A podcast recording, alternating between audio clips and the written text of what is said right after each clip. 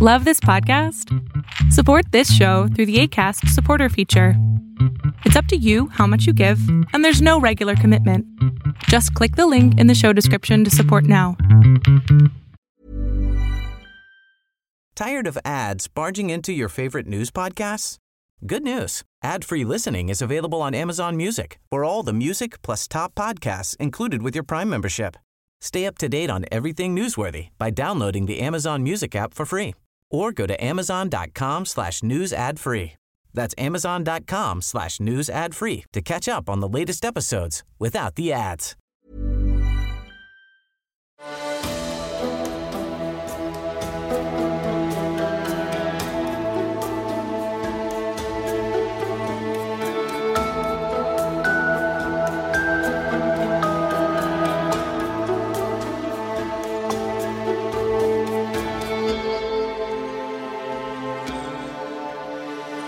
Welcome to the Serial Killer Podcast, the podcast dedicated to serial killers, who they were, what they did, and how. Episode 196. We continue our sojourn into the life and crimes of the world's probably penultimate serial killer, if we count number of victims. Harold Shipman, the Doctor of Death. Last episode ended, as I sometimes do on this show, with the end of the road for Shipman.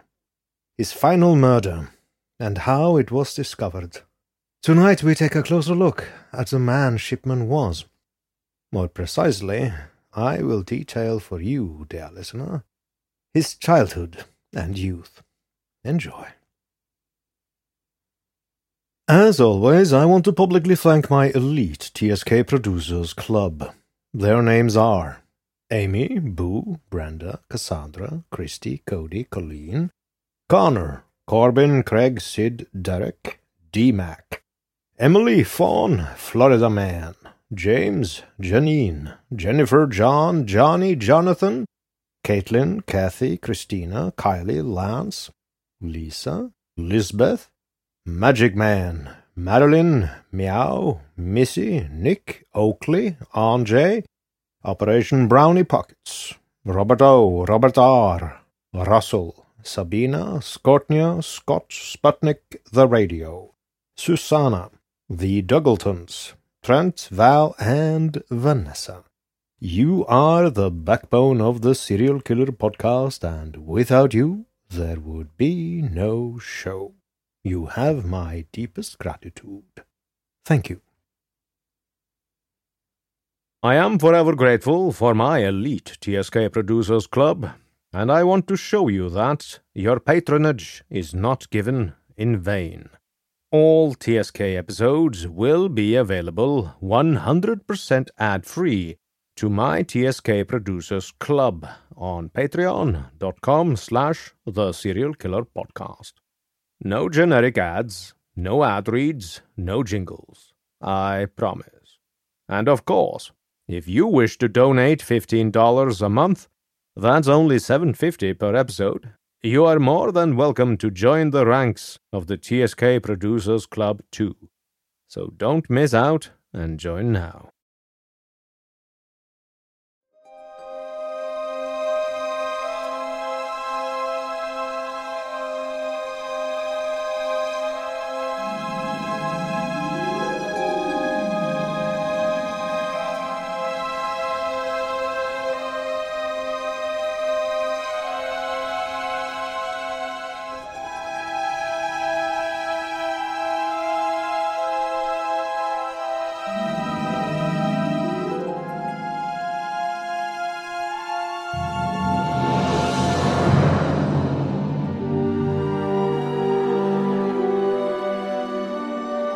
Imagine, if you will, dear listener, the quiet streets of Nottingham. It was the early hours of a wet Saturday morning. In many ways a working class town, many of the working men at the time relaxed on the weekends by drinking at their local pub and bars. But even the most drunken of the late night partying people had gone home or fallen asleep in some ditch. However, we see a short, somewhat burly youth wearing shorts and a red singlet, running across a football field. The pace of the boy is steady and determined. He does not seem to care about the rain at all, other than the fact that he is keeping his head low. He has muscled legs and seems used to running. Pain is apparent when we take a closer look at the boy's face. Pain, not from physical exertion, but from loss. The thoughts and memories he was struggling to suppress came from the most traumatic experience in his short life. Only hours earlier, Fred Shipman had been at the bedside of his mother watching her die. He was only seventeen, and although for weeks and months he had known her death was inevitable, even longed for it as she howled in unimaginable agony on her bed, it was still awful to him. He had loved his mother. Sleep was impossible that night. His mother had achieved rest and peace, but he could not. The thought that he might never sleep again occurred to him. An accomplished athlete, happier on a sports field than anywhere else, he had thus put on his school PE kit and went out for a run. He ran and ran through the night, arriving home long after dawn as the glistening streets began to come alive with newspaper and milk deliveries and shift workers many of them terribly hung over, making their way to and from factories. Towards the end of her life, every day filled with agony and the looming fear of death, Vera Shipman sat at her windowsill. The Shipmans lived in a brick council house in Longmead Drive, Nottingham. There she sat, waiting for her son Fred to arrive home from school. Fred, the middle of her three children, was the apple of her eye. He was the clever one, the one she had plans for, the one who was going to make it all worth it, the one to make all the scrimping and saving to send him to private school worth while. Some dying people cling to the past, to old happy memories.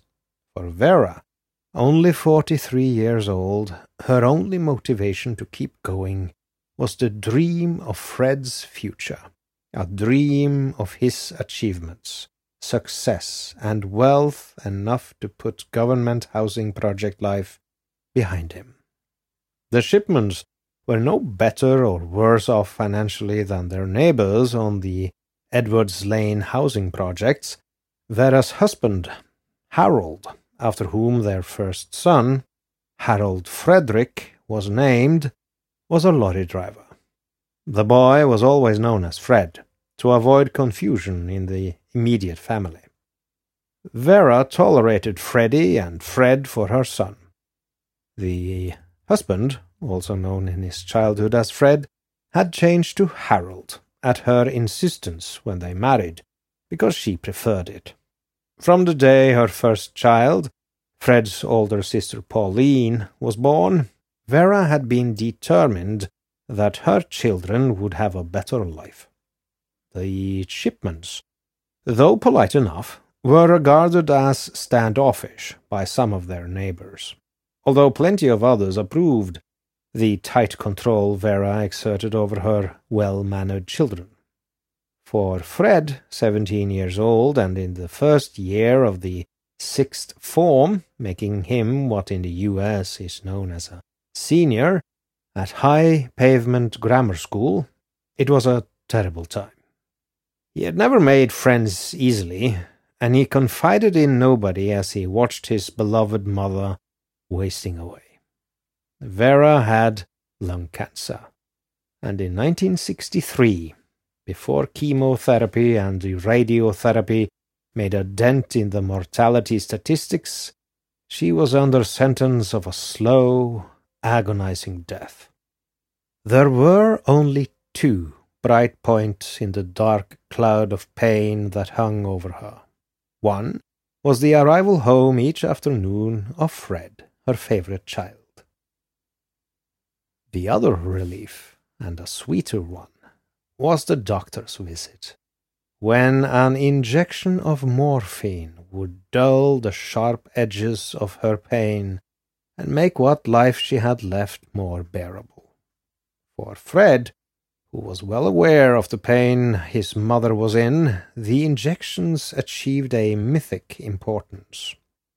He too lived from one day to the next, watching as her pain ebbed away when the opiate flooded her system. When, finally, on the 21st of June 1963, Vera died, it was as peaceful a passing as could be hoped for, with the morphine soothing the physical suffering, and with her husband and children by her side. But while friends and family murmured the usual platitudes about a blessed release, and while her husband, Harold, daughter Pauline, and youngest son, Clive, all began to come to terms with their grief, nobody realized the profound and ultimately devastating effect of his mother's death on seventeen year old Fred Shipman. It would be another thirty four years before his twin obsessions with death and morphine would come to light. The Edwards Lane Council Estate is in the Sherwood area of Nottingham. The district takes its name from the famous forest where legend says Robin Hood robbed from the rich and gave to the poor. A latter day Robin Hood would find worthier recipients for his generosity than the inhabitants of the Edwards Lane estate. While not exactly poor, the people living there were considered respectable, with most houses and gardens well maintained. The estate is five minutes' walk away from Nottingham City Hospital. There are playing fields, and a swimming pool nearby, and work to be had in local factories. Unlike many other Victorian era cities, Nottingham diversified early in the 20th century and relied not just on traditional trades. The city also had what was then new industries like bicycles, tobacco, and pharmacy to provide good working class jobs. What's more, compared to the soulless, massive developments thrown up after the war, there is an intimacy about the Edwards Lane estate, which is no more than a couple of dozen rows of 1930s red brick houses, more solid and individual looking than their post war counterparts. It was livelier and nosier back in the immediate post war years when Fred was little. The average age of residents was younger, but they were still difficult times for young couples trying to establish a normal family life after the strange hiatus of wartime. There were occasional drunken brawls between young men, odd incidents of name calling between wives, nothing serious, nothing that would even raise an eyebrow on the estates, in America called projects, of big cities today. Tired of ads barging into your favorite news podcasts? Good news. Ad-free listening is available on Amazon Music for all the music plus top podcasts included with your Prime membership. Stay up to date on everything newsworthy by downloading the Amazon Music app for free or go to amazon.com slash news ad free. That's amazon.com slash news ad free to catch up on the latest episodes without the ads. Ryan Reynolds here from Mint Mobile. With the price of just about everything going up during inflation, we thought we'd bring our prices down. So to help us, we brought in a reverse auctioneer, which is apparently a thing. Mint Mobile unlimited premium wireless. Ready to get 30, 30, bit to get 30, bit to get 20, 20, 20, bit to get 20, 20, bit to get 15, 15, 15, 15 just 15 bucks a month. So, Give it a try at mintmobile.com/switch. slash $45 upfront for three months plus taxes and fees. Promo rate for new customers for limited time. Unlimited more than 40 gigabytes per month. Slows. Full terms at mintmobile.com. This show is sponsored by BetterHelp. Time seems to be a dwindling resource nowadays. Work, family, bills, chores, and the endless time thief of social media. But imagine, if you will, dear listener, What's the first thing you'd do if you had an extra hour in your day? A lot of us spend our lives wishing we had more time. The question is, time for what? The best way to squeeze that special thing into your schedule is to know what's important to you and make it a priority. Therapy can help you find what matters to you so you can do more of it. Everyone needs someone to talk to, even psychopaths, even your humble host. So, if you're thinking of starting therapy, give BetterHelp a try. Learn to make time for what makes you happy with BetterHelp. Visit betterhelp.com slash serialkiller today to get 10% off your first month. That's betterhelp, H-E-L-P dot com slash serialkiller. Harold Frederick Shipman was born on the 14th of January 1946. He was what was known as a celebration baby, whose birth, eight months after Victory in Europe Day, VE Day, came at the beginning of a huge boom in the population. He was indeed part of the original so called boomer generation. Young couples rushed headlong into starting a family, making up for the lost time of the war years when many of them were separated for long periods. For a great many of these husbands and wives, the end of the war marked the beginning of their lives together. But for Harold and Vera Shipman, married three days before the end of 1937, and with their first child, Pauline, born in March 1938, it was a matter of picking up where they had left off, before Harold went off on war service with the Sherwood Foresters Regiment. Vera was eighteen when she married. Harold, who was five years older, was working at that time as a printer's assistant. They were both of solid working class stock. Vera's father was a bricklayer's labourer, and Harold's was a hosiery warehouse man. Vera's mother worked in another traditional local trade, she was a lace clipper. The birth of Fred followed just over four years later by their third child, Clive, gave them the family they had planned and for whom they had both high hopes. Fred's father, Harold, came from a large poor family of eight children. He was a quiet man, who nobody turned their heads at around town. Known to be a hard worker who provided for his family, he was not ambitious.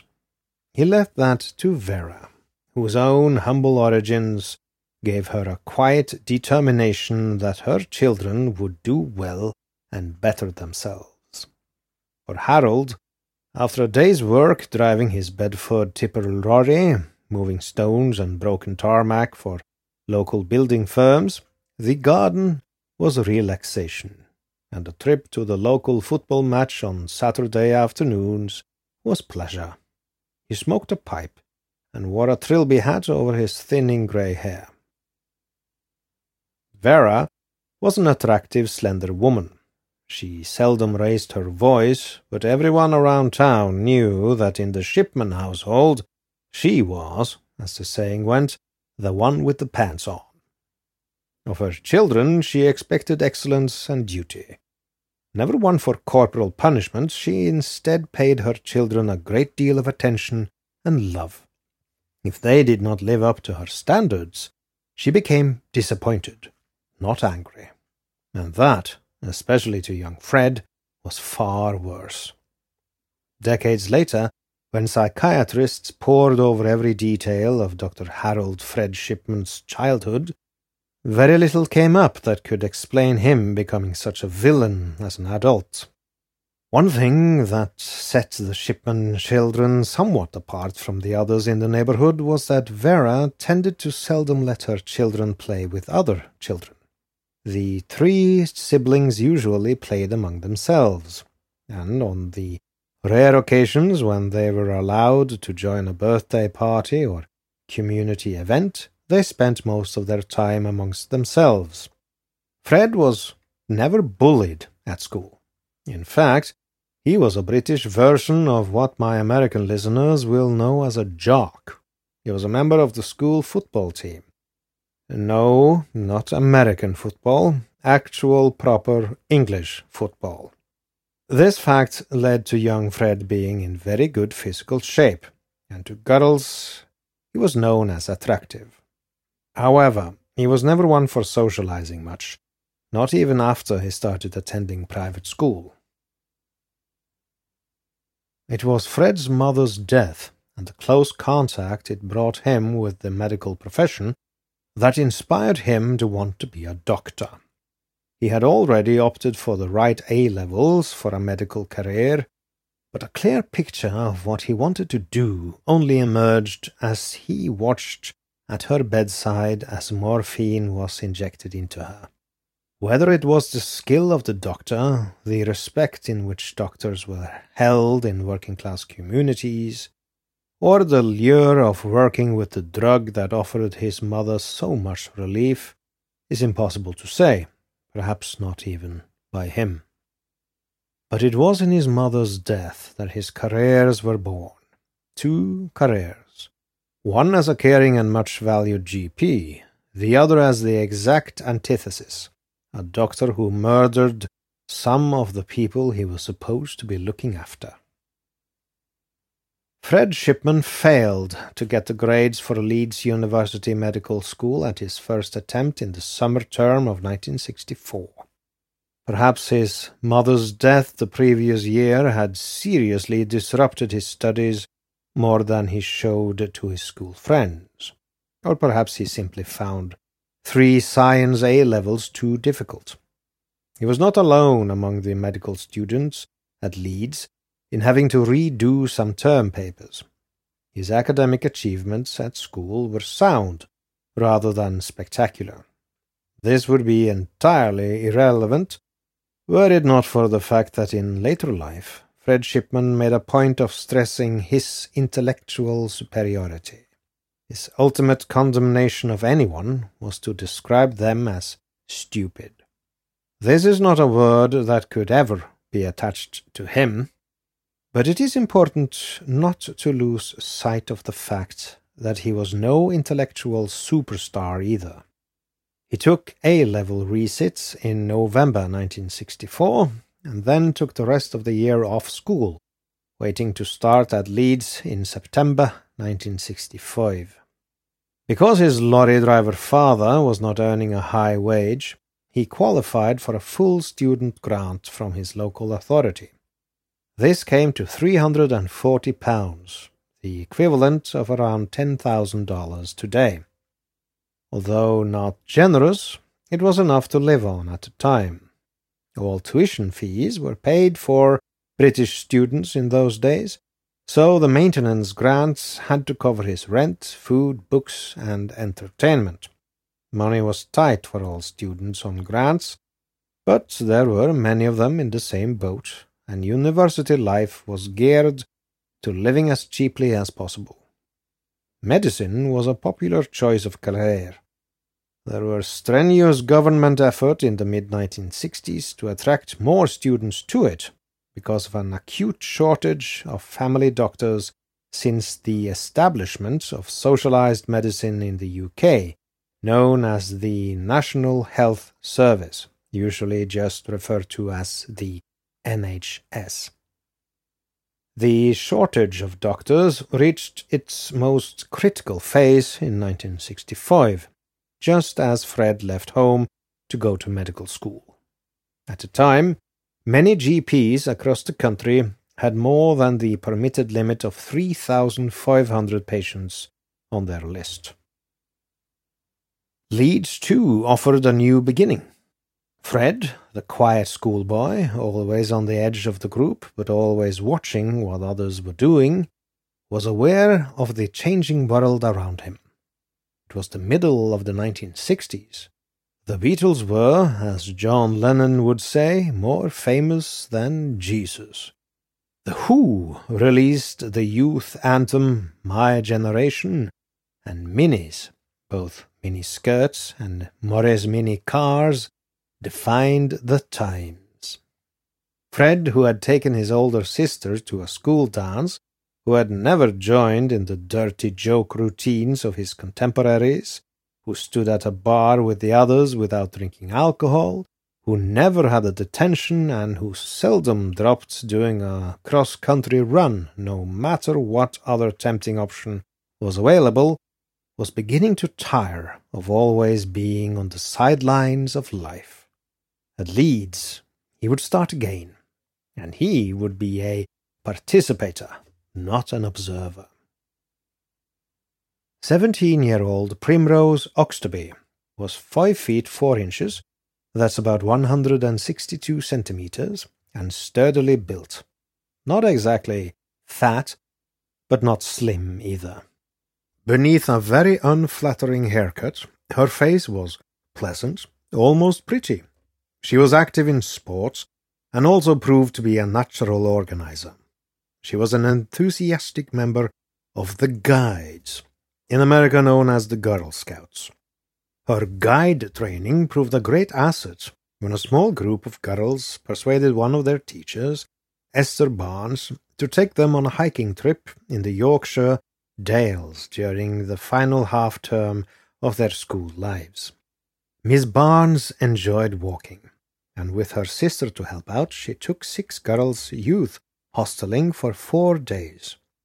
All of those who went on the trip would later have fond memories of it a last rite of fun and innocent companionship before they started work and the serious business of life. Unlike contemporary youth, these girls were expected to grow up at fifteen, to get jobs, find boyfriends, marry, and bring up families as housewives. On the regular bus to university, it was Primrose who caught Fred's eye, perhaps because she had already fixed hers on him. It took several journeys over a few weeks before they plucked up the courage to speak to each other, at first exchanging shy smiles, graduating to nods, and eventually to banter and chat and a date. The other girls noticed the burgeoning friendship with amusement and pleasure, happy for Primrose, who was popular that she had found herself a boyfriend at last. The others, some of them already sporting diamond engagement rings, knew about the rituals of courtship and naively assumed that she did too. It never occurred to any of them that Primrose needed advice, a confidant, support.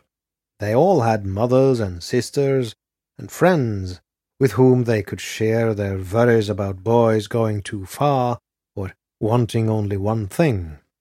It was, compared with today, an innocent age. The common denominator for Fred and Primrose was that they were both lonely and sexually frustrated, and the secret glances between them on the top deck of the Wetherby bus interpreted so easily as falling in love, were founded on a recognition of their own need in each other. Within a few months of arriving in Leeds, Fred had acquired the status he craved. He had a girlfriend. They were extremely attracted to each other, and very much enjoyed each other's company. Neither of them had any sexual experience, so they tentatively started exploring each other. They were intensely happy, high on first love, proud of sexual success, and as confused as many others at the time about just how much of the new freedom to enjoy. Not knowing the rules of how far to go, not daring to buy condoms, they had unprotected sex, and Primrose, to the astonishment of everyone who knew her, became pregnant. Head over to Hulu this March, where our new shows and movies will keep you streaming all month long. Catch the acclaimed movie All of Us Strangers, starring Paul Mescal and Andrew Scott. Stream the new Hulu original limited series, We Were the Lucky Ones, with Joey King and Logan Lerman. And don't forget about Grey's Anatomy. Every Grey's episode ever is now streaming on Hulu. So, what are you waiting for? Go stream something new on Hulu. Tired of ads barging into your favorite news podcasts? Good news. Ad-free listening is available on Amazon Music for all the music plus top podcasts included with your Prime membership. Stay up to date on everything newsworthy by downloading the Amazon Music app for free or go to amazon.com slash news ad free. That's amazon.com slash news ad free to catch up on the latest episodes without the ads. And with that, we come to the end of part two in this sojourn into the life and crime of Harold Shipman. I hope you enjoyed listening to me telling it to you. Next episode will continue his saga. So, as they say in the land of radio, stay tuned. What follows is a message to my dear Norwegian listeners in Norwegian. Jeg minner om at min norskspråklige podkast, Seriemorderpodden, er tilgjengelig å lytte til både på Spotify, Apple Podcasts og alle andre steder du hører på podkast. Så som de sier i Radioland, følg med.